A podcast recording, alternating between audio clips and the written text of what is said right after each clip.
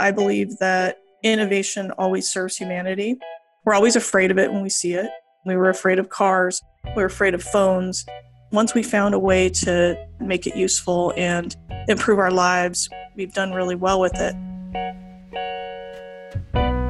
For many years, Hollywood has popularized an idea that technologies will rise up and become so advanced and so powerful that they will no longer serve humanity's best interests. But what if instead of thinking of those technologies as the ultimate enemy, we began thinking of them as the ultimate ally, ready to assist when and where we need it most? What if we leaned into that idea and found that the purpose and the opportunity wasn't to tear humanity apart, but rather to bring us together and empower us in entirely new ways? Maybe it's time to see these tools as a benevolent companion that can illuminate our path in an otherwise dark journey. Stacey Shulman is a technology veteran with more than two decades of experience in manufacturing and retail. Today, she serves as the vice president in the Internet of Things Group and Emerging Technologies at Intel. She's passionate about helping others adopt sustainable and evolving innovation practices while immersing herself in the world of IoT. Today, Stacey joins me for a discussion about these technologies. Plus, we talk about augmented reality, new ways of interacting online, some of our favorite books, who inspires her, plus other ideas for leaders who are looking to get an edge on what's next. Let's jump into today's episode with Stacey Shulman. This season of Hidden in Plain Sight is brought to you exclusively by our friends at Splunk, the data to everything platform. Splunk helps organizations worldwide turn data into doing. It's time for data to be more than a record of what happened. It's time to make things happen. Learn more at splunk.com or by clicking the link in our show notes. Stacey, welcome to the show. Thank you for having me. I appreciate it. I'm excited to talk to you and I want to jump into your backstory. So, how'd you get started in technology and what was some of the early story or maybe your most embarrassing first starts into technology? Wow, I've had some really embarrassing stuff. I'll share mine. Yeah, my first start in technology, I um, was actually right out of high school and was working with Walmart at the time. And I think I was the only one that wasn't afraid of the computer back then. And this dates me a little bit. You know, when you're the only one not afraid of the computer, you become the computer tech support person without asking to be. And I ended up really loving that. And so went from that into training, which um, in teaching computer software, which goes towards, you know, my most embarrassing technology. Wow, there's a lot to choose from here. Um, actually, I'm going to go to a different one because that one might not be appropriate for radio. My PR team might might disapprove, but um, we don't so need the explicit label for the podcast yet, Yeah. but maybe exactly, maybe in the future. yeah. But it, it it definitely involved a wardrobe malfunction. I was working with a, a bunch of luxury accounts, and I remember getting a tech support call one day, and I won't re- I won't name the name of the the luxury retailer. They generally have some very high profile people in their customer accounts. And they called us one day and we're, they're like, we're really confused what happened here, but um, all of our customers are coming back with this address and we don't know what it is. Well, the address happened to be my work address. And um, just um, so happened that one of our tech guys was pushing an update and connected to the wrong database and wiped out their entire customer database with our street address for our company. So um, it didn't take a lot of investigation for them to figure out what happened there. But um, you know, one, it was embarrassing, and two, it was also a really good case of uh, you know, teaching the whole team on how to be transparent, how to take account of, you know, accountability for your action, and then how to jump in and fix your mess as fast as possible and make sure the customer knows you'll never, ever, ever do that again. Um, so yeah, there's mine. Really good lesson. Uh, my first humble start was a captions app for photos that got a cease and desist letter a couple weeks after we launched it. And I was introduced to the world of technology after that. Um, Stacey, when you introduce yourself or if you do share your role and title with folks, how do you usually go about that and how do you describe your job? So my job has changed just um, within the last week. So I'm, I'm going to have to practice a new one real soon here. But yeah, my, my job is um, vice president in within the Internet of Things group at Intel. And my role has been kind of a dual role. Primarily, my role has been focused on emerging technologies and how do we take those emerging technologies and incubate those or normalize those into a variety of industries. So that's been the way I've been describing that. Um, recently, I've been asked to take over the health and life sciences businesses for Intel as well. So now it's really about you know focusing primarily on health and life sciences and innovation in those spaces, um, in addition to um, taking emerging technologies and scaling those out across um, a variety of verticals. Sure. So, a quick nerd aside here. Do you think Moore's law is dead, or is there something more interesting going on? I know there's uh, Intel has done a couple amazing events. The last one I attended was Silicon 100, um, which was you know kind of a pushback against the folks that think Moore's law is dead. But would love to get your take on that before we jump into more questions here. Yeah, I don't think Moore's law is dead. I think it's going to be um, what's promised under Moore's law may be delivered differently. And you know, in the past, it was delivered purely through hardware. I think the future is going to be a combination of hardware and software. And you'll hear that a lot. And in my beliefs is I do believe that, that software is what's going to help us optimize and software is much more important today than we've ever focused on it um, in the past. Very cool. So, a company like Intel, that's obviously so established in the hardware world, is you know preparing and getting ready to really jump into the software side of things. I, I think. Um, could you tell us a little bit about that, or how are you and your teams thinking about this transition? Yeah, and what's what's interesting is Intel's always been in software. We've got thousands of software engineers. You know, we'll rival some large software companies but we just never talked about the software side of it in the way that we talk about the hardware side of it because for us the software is the enabler. It's it's what you need to do to get that the hardware working in an optimized way. And so i would say that the change there in in uh, focus i wouldn't even say strategy is that yes it needs to be an enabler and it needs to be a multiplier. It needs to be a way to um, make sure that you take vast ecosystems and link them together or enable um, everybody with the same kinds of tools and, and drive accessibility of those tools to the masses. So that's that's the the new role that software will play for us. And when it comes to emerging technologies or the Internet of Things, uh, how much of your time gets spent on you know in these areas, whether it's research or execution? Uh, is there anything you can share that you're thinking about right now? Oh yeah, yeah. Uh, lots of time gets spent there, and and I would say um, our first focus when we when we look at the space of emerging technology, you would think it would be on the technology. Uh, our first focus in in the space of emerging technology is really getting deeply rooted in the problem statement of an industry and understanding first what what are the problems that need to be solved and what problems matter and what kind of impact can you have based on the problems that are there and so that's what we get rooted in first. And then we match make to the technology. And so, with that said, I would say the technology that I'm actually pretty excited about, um, because I am a nerd, is um, robots. And the reason I'm excited about robots it isn't because um, it's a robot, it's because what it can do for other industries and what it can do for other technology. So, explaining that further, a robot is essentially, uh, you know, it could be a mini data center on wheels. So, what does it need to do? It needs to process lots of information through a multitude of sensors, vision, radio waves. It needs to be connected at all times um, so that it can, you know, process information quickly and um, send that send that information back and forth to make decisions in in real time decisions. And it needs to be secured. Um, and you need to do all of that in a power envelope that makes sense. And so if you can get things right in a, in a robot, you can take those learnings and you can optimize and improve just about anything. So if I know how to connect and maintain an active connection to a cell tower with a robot rolling through New York City, it's going to help in all of the things that need to be connected in that way. And if I can do that under a really good power envelope where I can process and update, you know, um, computer vision algorithms in real time on a robot, um, under the right power envelope, that's going to improve everything that I do. So that's kind of why I'm excited about the robotics side. Sure.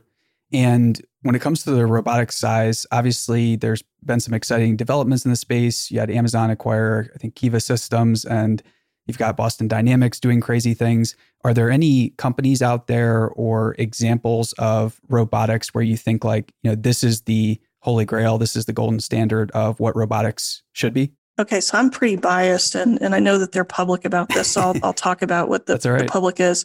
If you don't know DEKA, D E K A. It's okay. by, um, founded by Dean Kamen.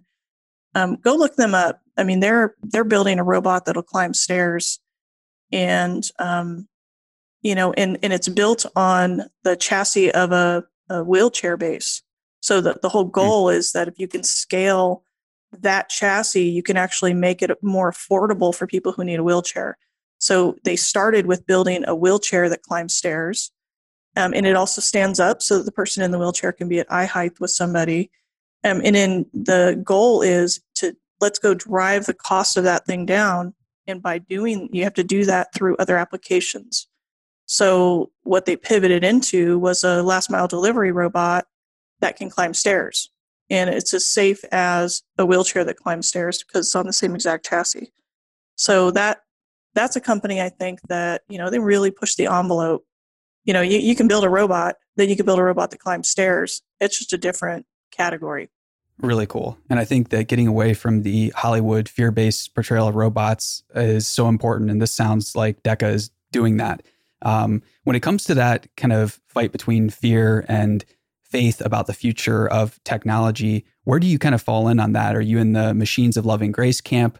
Uh, do you see these tools really empowering the best parts of our nature? What's your take? Well, I think that you know any tool misused um, and, and used for you know outside of its purpose is is something that we have to be careful of.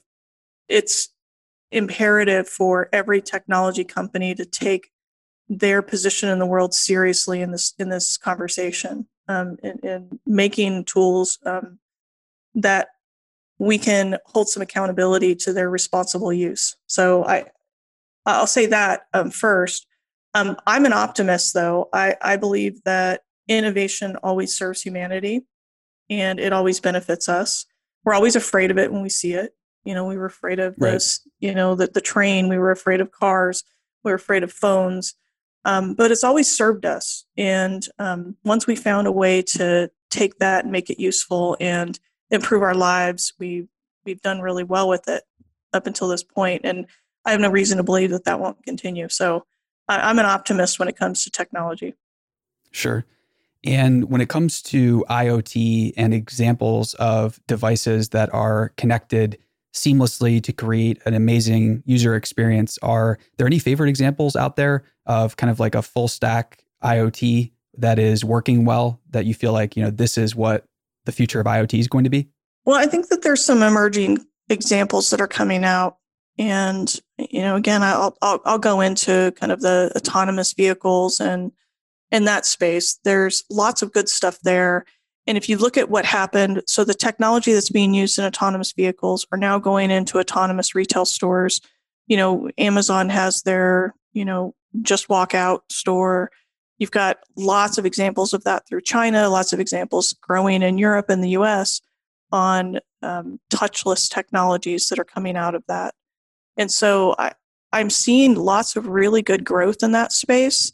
And now that we're in a COVID world where, where hygiene is just so much more important and top of mind for people, um, and that level of convenience is important, that if I'm going to leave my house, I'm going to go somewhere, I'm going to park, I'm going to get up and walk in, it's because either I want a very different experience and I want something that's delightful, or I need something right now and I want to remove all the friction out of it. So, in that category remove all the friction and, and make that experience seamless and safe and, and hygienic, um, I've seen lots of really great examples of, of that in, in the industry right now. Sure. And when it comes to all of these devices, you know, obviously we think about data and we think about the vast amounts of data that's being collected all the time.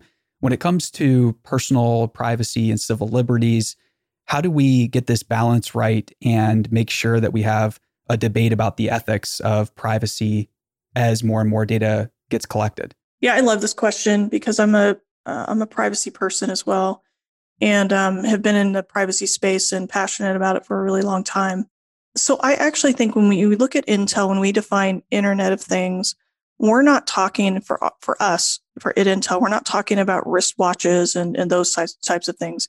We're talking about um, creating compute close to the data.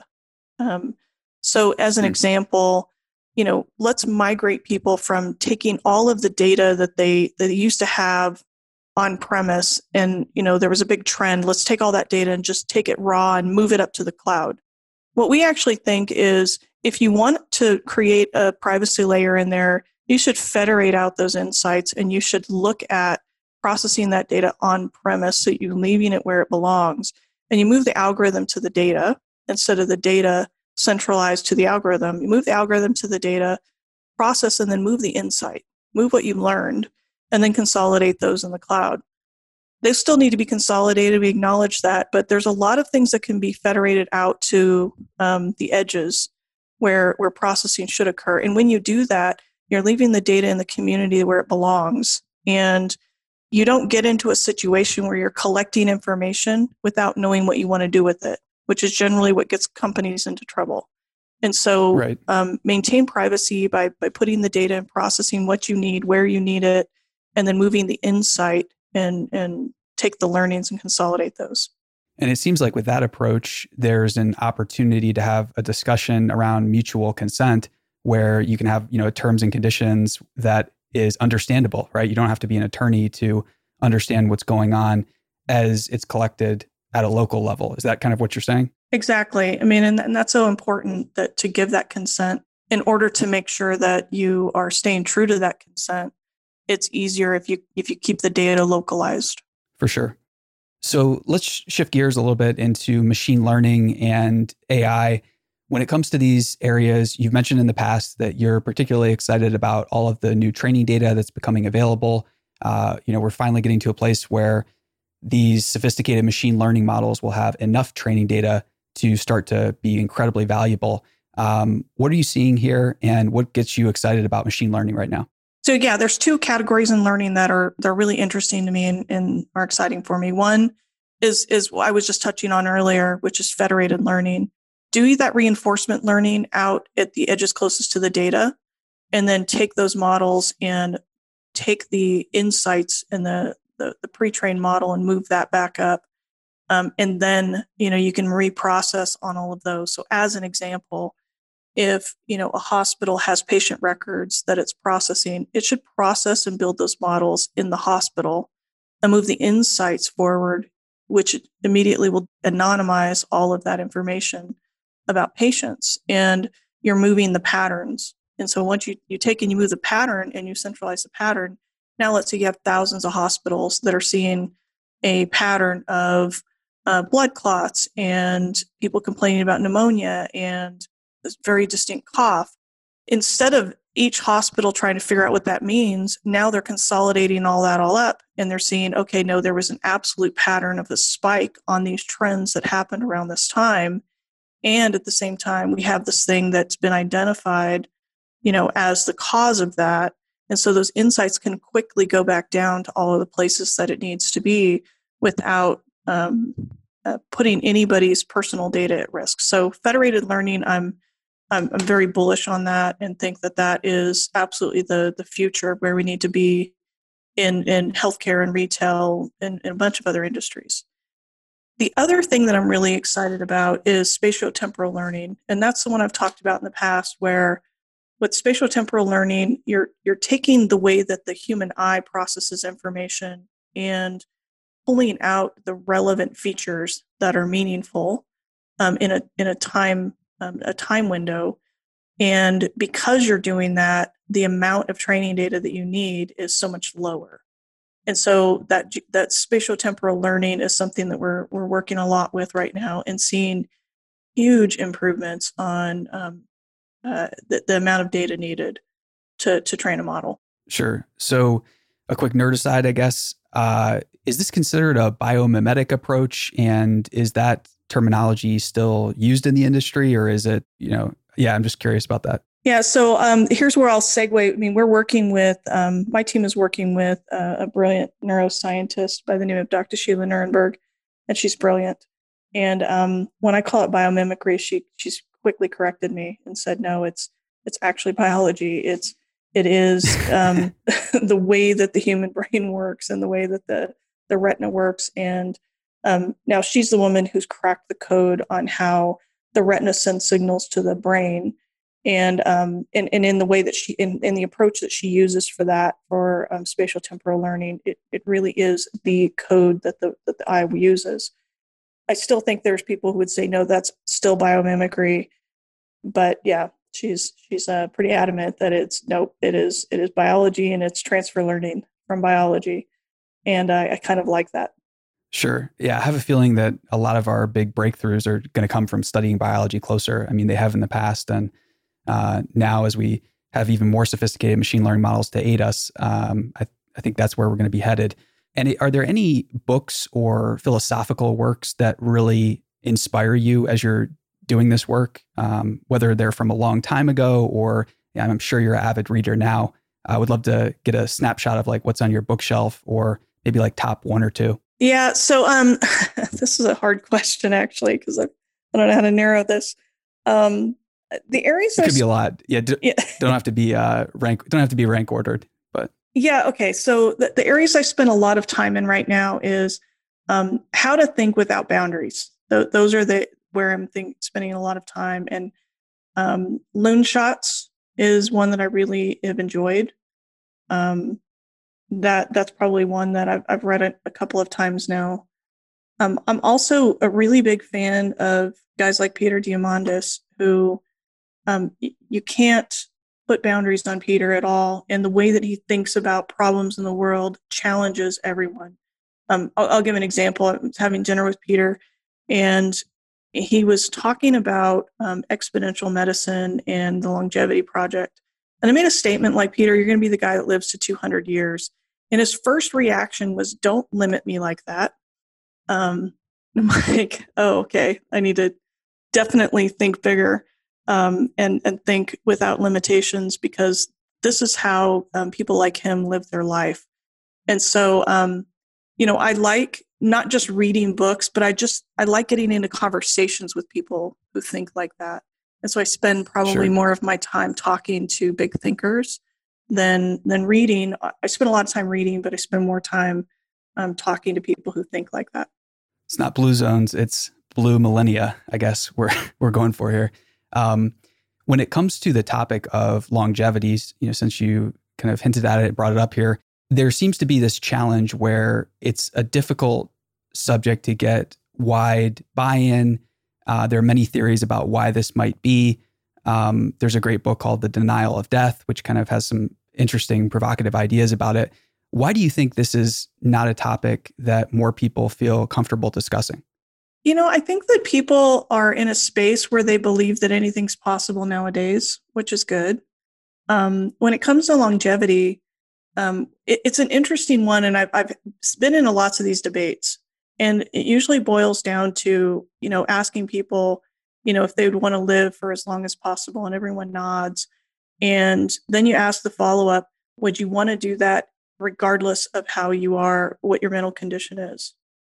And then as people start thinking about things like Alzheimer's and other things, they realize that no, they probably the answer to that is no. And so it becomes a really complex topic. Um, the reason I like these topics is because it makes us focus on things like how do we improve Alzheimer's research? how do we improve the conditions, the aging conditions that we see today? Um, and how do we make advances in those and make them more personal to each individual? So, for me, the longevity discussion is to drive it back to our aging population and how do we make real improvements for them now? Sure. Yeah, I think that anything around health span and um, just improving the quality of life, reducing suffering is a great, great place to start. So, Stacey, you mentioned that you were calling in from California. You know, we've been through everything that's going on with the pandemic. There's challenges culturally, there's the wildfires. How do you see California's role evolving as people disperse and move to other cities, tier two, tier three cities? Uh, do you see Silicon Valley continuing to have its dominance? And what are your, you know, what trends are you seeing here? I mean, I think that we've been the Wild West for you know a really long time on um you know people are are can be rebellious in you know in the west they can push boundaries they they're encouraged to fail they're encouraged to try they're encouraged to have big ideas and and attempt those and so wherever that sits you know it always sits with the person and it's always supported by a community. And so whether that community is virtual or in a physical location, I don't know. I don't know if I have the answer to that. I, I do think though that it's going to be more virtual and I, I hope it is because then we can spread that around a lot easier than we can spread around, you know, um, creating multiple Silicon Valleys. And so I do think that California has a place, um, but I would widen that and I would say people who are are innovative thinkers have a place in pushing the boundaries and getting all of us to think think bigger. Completely agree.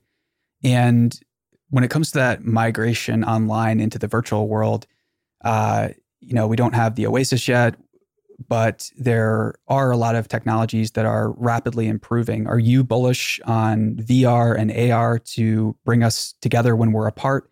What do you see there that is going to help the future of work? Yeah, I'm I'm really bullish on it, but I think it's going to come about the, in in ways that we didn't expect. I don't know if you follow Philip Rosedale and the work that he's doing. Um, you know, Second Life, yeah. Yeah, so he was a founder of Second Life and went to High Fidelity, and what he learned from that and is you know, yeah, you can get people immersed into a world, but really what ended up happening is people got into those worlds and they ended up creating like community pods with people who they could just talk to and who were like minded. Sure. And so he actually stripped back a lot of that and and built out a space that is essentially a dot and you can customize the dot and he focused on the um, the spatial audio part of it and what what happened is now you know when you you know, think of it as a different type of Zoom, where if you want to join a conversation with Zoom, you have to like, you know, quit one and open a new one, quit this room, go to a different room. But in real life, eh, you know, if you're at a cocktail party and you want to join different conversations, you just walk to a different part of the room and join the join the conversation. And so in spatial audio, it actually gives you the capability to do that. So imagine if you were now in a in a room where you can see, you know, that looked like the layout of a museum and as you kind of move yourself through that space, you can participate in conversations and hear the conversation based on your proximity to it. And so if you're close into the conversation, people assume you want to participate. If you're standing out at the edges, they assume that you want to listen. And um, and they, you know, they may ask you to come and join the conversation. But the the work that Philip's doing in spatial audio, I think, is going to is going to be really important for uh, allowing new new capabilities like that. That's really exciting, and yeah, anything that mirrors actual social conventions and conversations and and feels real culturally, I think is going to elicit people being their authentic selves, right? Because I think our communication right now on Zoom and through these mediums is wonderful. However, it's kind of limited by a lot of like cultural and social cues and bandwidth. Um, what other trends are you seeing or what other ways do you think that we might work in the future or maybe that people are already working now that just aren't widely known about? It's anyone's kind of guess at this point. I can i can guess what we won't be doing. I, I don't think zoom the way that it is today will be our tool of choice um, right. because it's it's so impersonal and um, it just isn't it doesn't give us that social connectivity that that we need in those conversations it's also really hard to brainstorm with people. And, you know, there's those of us who we still like to use a whiteboard and we still like to whiteboard out ideas. And and it's just it's not the same doing that in Zoom. And that so, tactile feedback is so yeah, it's so important. Fun. Like for I yeah. have to have a pen in my hand and I have to write ideas down to visualize them. And so for for thinkers like me, for other people who need to see it, who are visual, I think that we need we need different tools, and I, I haven't seen those exist yet. Um, so I'm hoping that some other companies will step into that space. That if you want people collaborating remotely and doing it in a way that we're accustomed to doing in a room together, um, we still have ways to go on that. Completely agree. And there's interesting research that shows doctors that write things down or have more tactile uh, interactions when they're recording something have way better you know memories rather if, than if they're typing something. And i think this is something that is intuitive but it's kind of getting left out of the equation as we do more and more on our laptops. Um, yeah in terms of that like interactivity or uh, you know being able to take a risk and jump into a conversation um, have you done that recently online? Have you decided to move into a you know a new community or have you found a a pod out there of, of like-minded people I, would just be interested to know like what's your learning routine like online? Yeah I, i'm that's evolving. And so i'm i'm just starting to you know this question uh, around um, uh, spatial audio and whatnot there's there's a, a, group of people that are kind of involved in that discussion that um, you know we'll jump into the experience together and kind of walk through it and, and look at how that goes. Um, i'm also talking to a lot of artists and people who do production on um, you know in, in on Hol- in broadway um, movie producers people like that that just think about these problems in a different way and so i spend a fair amount of time with with people who are nothing like me at all and they think differently than me.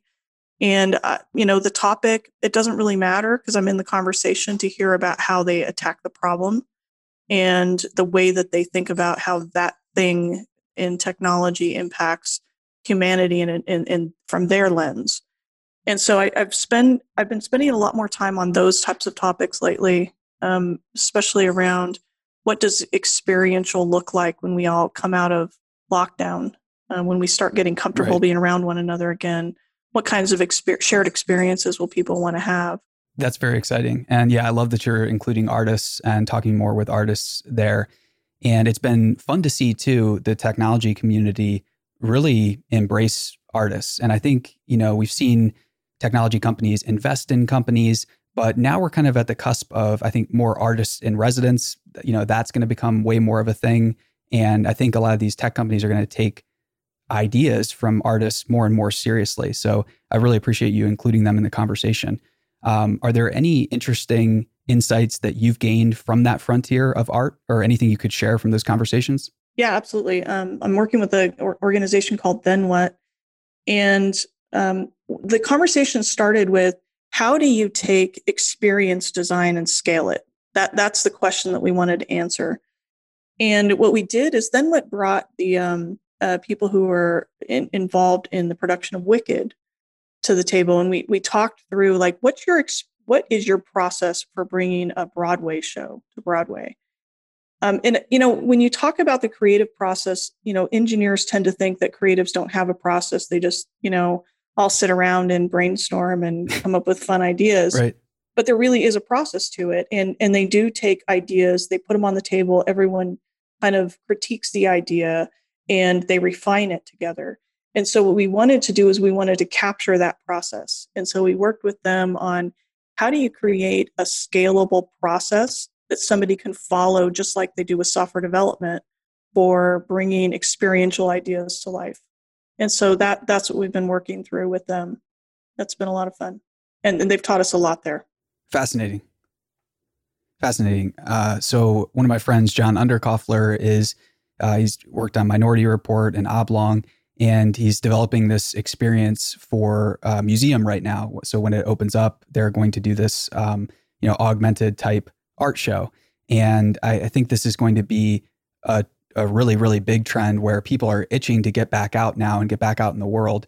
Um, do you see corporations bankrolling, you know, the new normal, if if we will? Like, do you see uh, because obviously they can't do events anymore. So there's huge budgets that are sitting on the sidelines. Uh, how do you see corporations deploying their events budgets in creative and new ways? Well, I think everyone's having that conversation right now and trying to figure it out together. So, you know, it's, it's a great opportunity for someone with ideas to, to inspire that. I don't know. I, I from all of the conversations that I've had with with larger companies, the general feel that I'm getting is people still believe in events moving forward but not all of their budget will go to events anymore and that there is right. a lot more online events and um, webinars or or whatever and a webinar you know the new version of whatever that webinar will be you know i don't know if you saw the emmys but that kind of approach of a combination of filmed in place and bringing people in through zoom um, that combination I'm, I'm hearing a lot of right now um, so I, I actually think that hybrid model is where people are going to be leaning towards. I agree. Yeah, I think that's going to be what everybody's, it's going to be a good balance for everyone. So, prior to Intel, you were at American Apparel, where you were the CIO. Uh, you were at Levi Strauss uh, as vice president of global technology. What did you learn from the retail and manufacturing and commerce world that you then you know took to Intel, or what did you learn from those those worlds that you think is very valuable? Yeah, I think that um, so American Apparel and Levi's there you couldn't get companies that are more polar opposite from one another. American Apparel was all innovation, all speed, um, full speed ahead all the time, and there were no obstacles that that weren't created that, people weren't enabled to go and just attack and it was sloppy and messy and but it was fast and that company was first at a lot of things um, whereas levi's 150 year old company who was trying to make sure that they stay around for another 150 years in a very responsible organized way. Um, but wanted to start behaving like a startup. And so very very different companies. I think from american apparel what i learned was move fast. You know there's there's no obstacle you can't overcome and innovation matters and build your teams for being able to pivot and so build teams that that like change. And from levi's what i learned was you can't just shove change through. You've got to bring people along and you've got to you know really get good at change management and and getting the organization prepared for that change before you just go disrupt.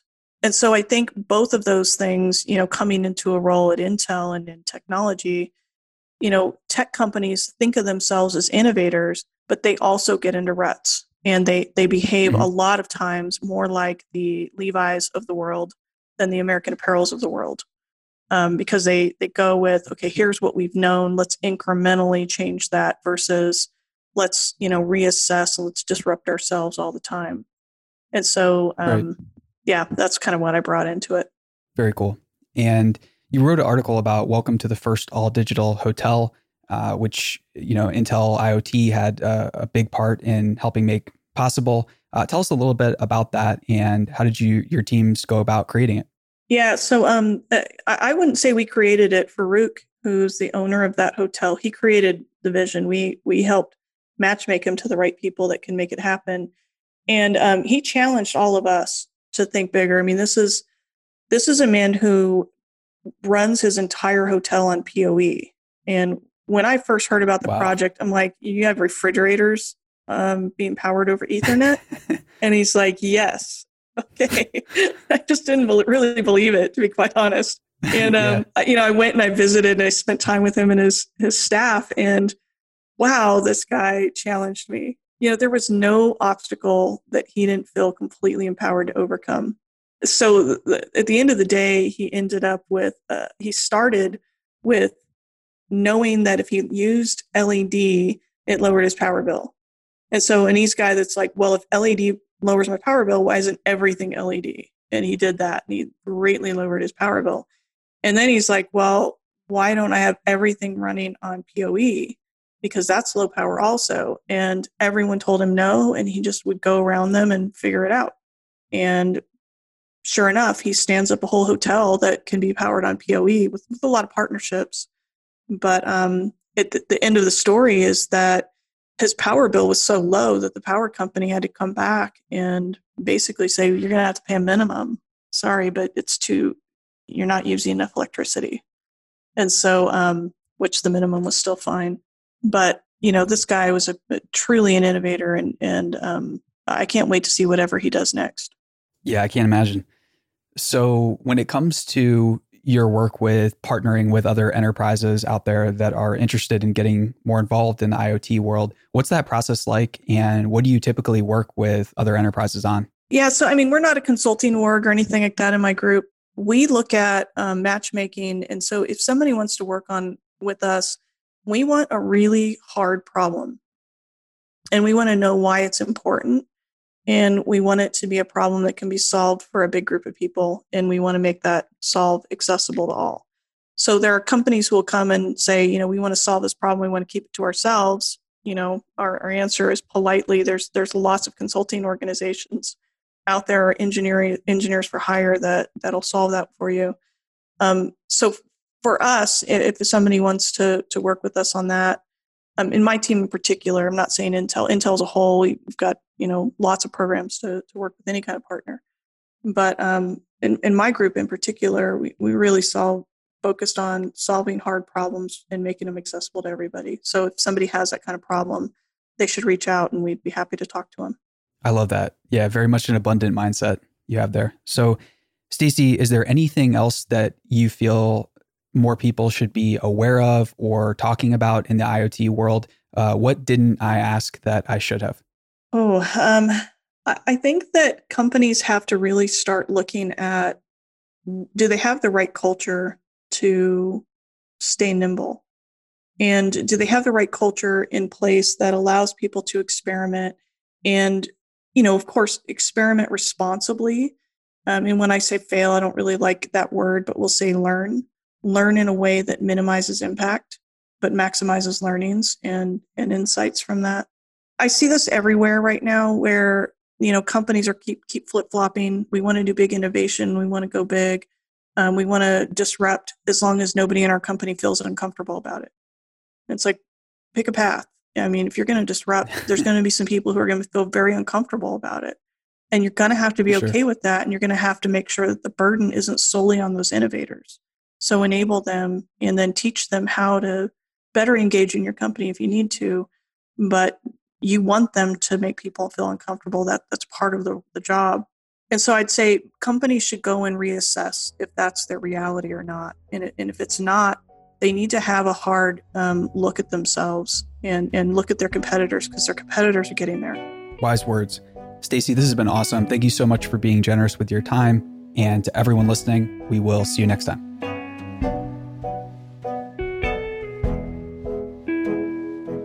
I'm Sophia Bush, and you've been listening to Hidden in Plain Sight from Mission.org. This podcast is sponsored by our friends at Splunk, the Data to Everything platform. In today's data driven world, every company, big or small, new or old, is sitting on terabytes of unused, untapped, and unknown data. Splunk helps turn all that data into action. Using cutting edge AI and machine learning, Splunk delivers real time predictive insights that will help you on your mission to change the world. With solutions for IT, security, Internet of Things, and business operations, Splunk empowers people to make faster, better decisions and take action to get things done. It's time for our data to be more than a record of what happened. It's time to make things happen. Check it out at Splunk.com.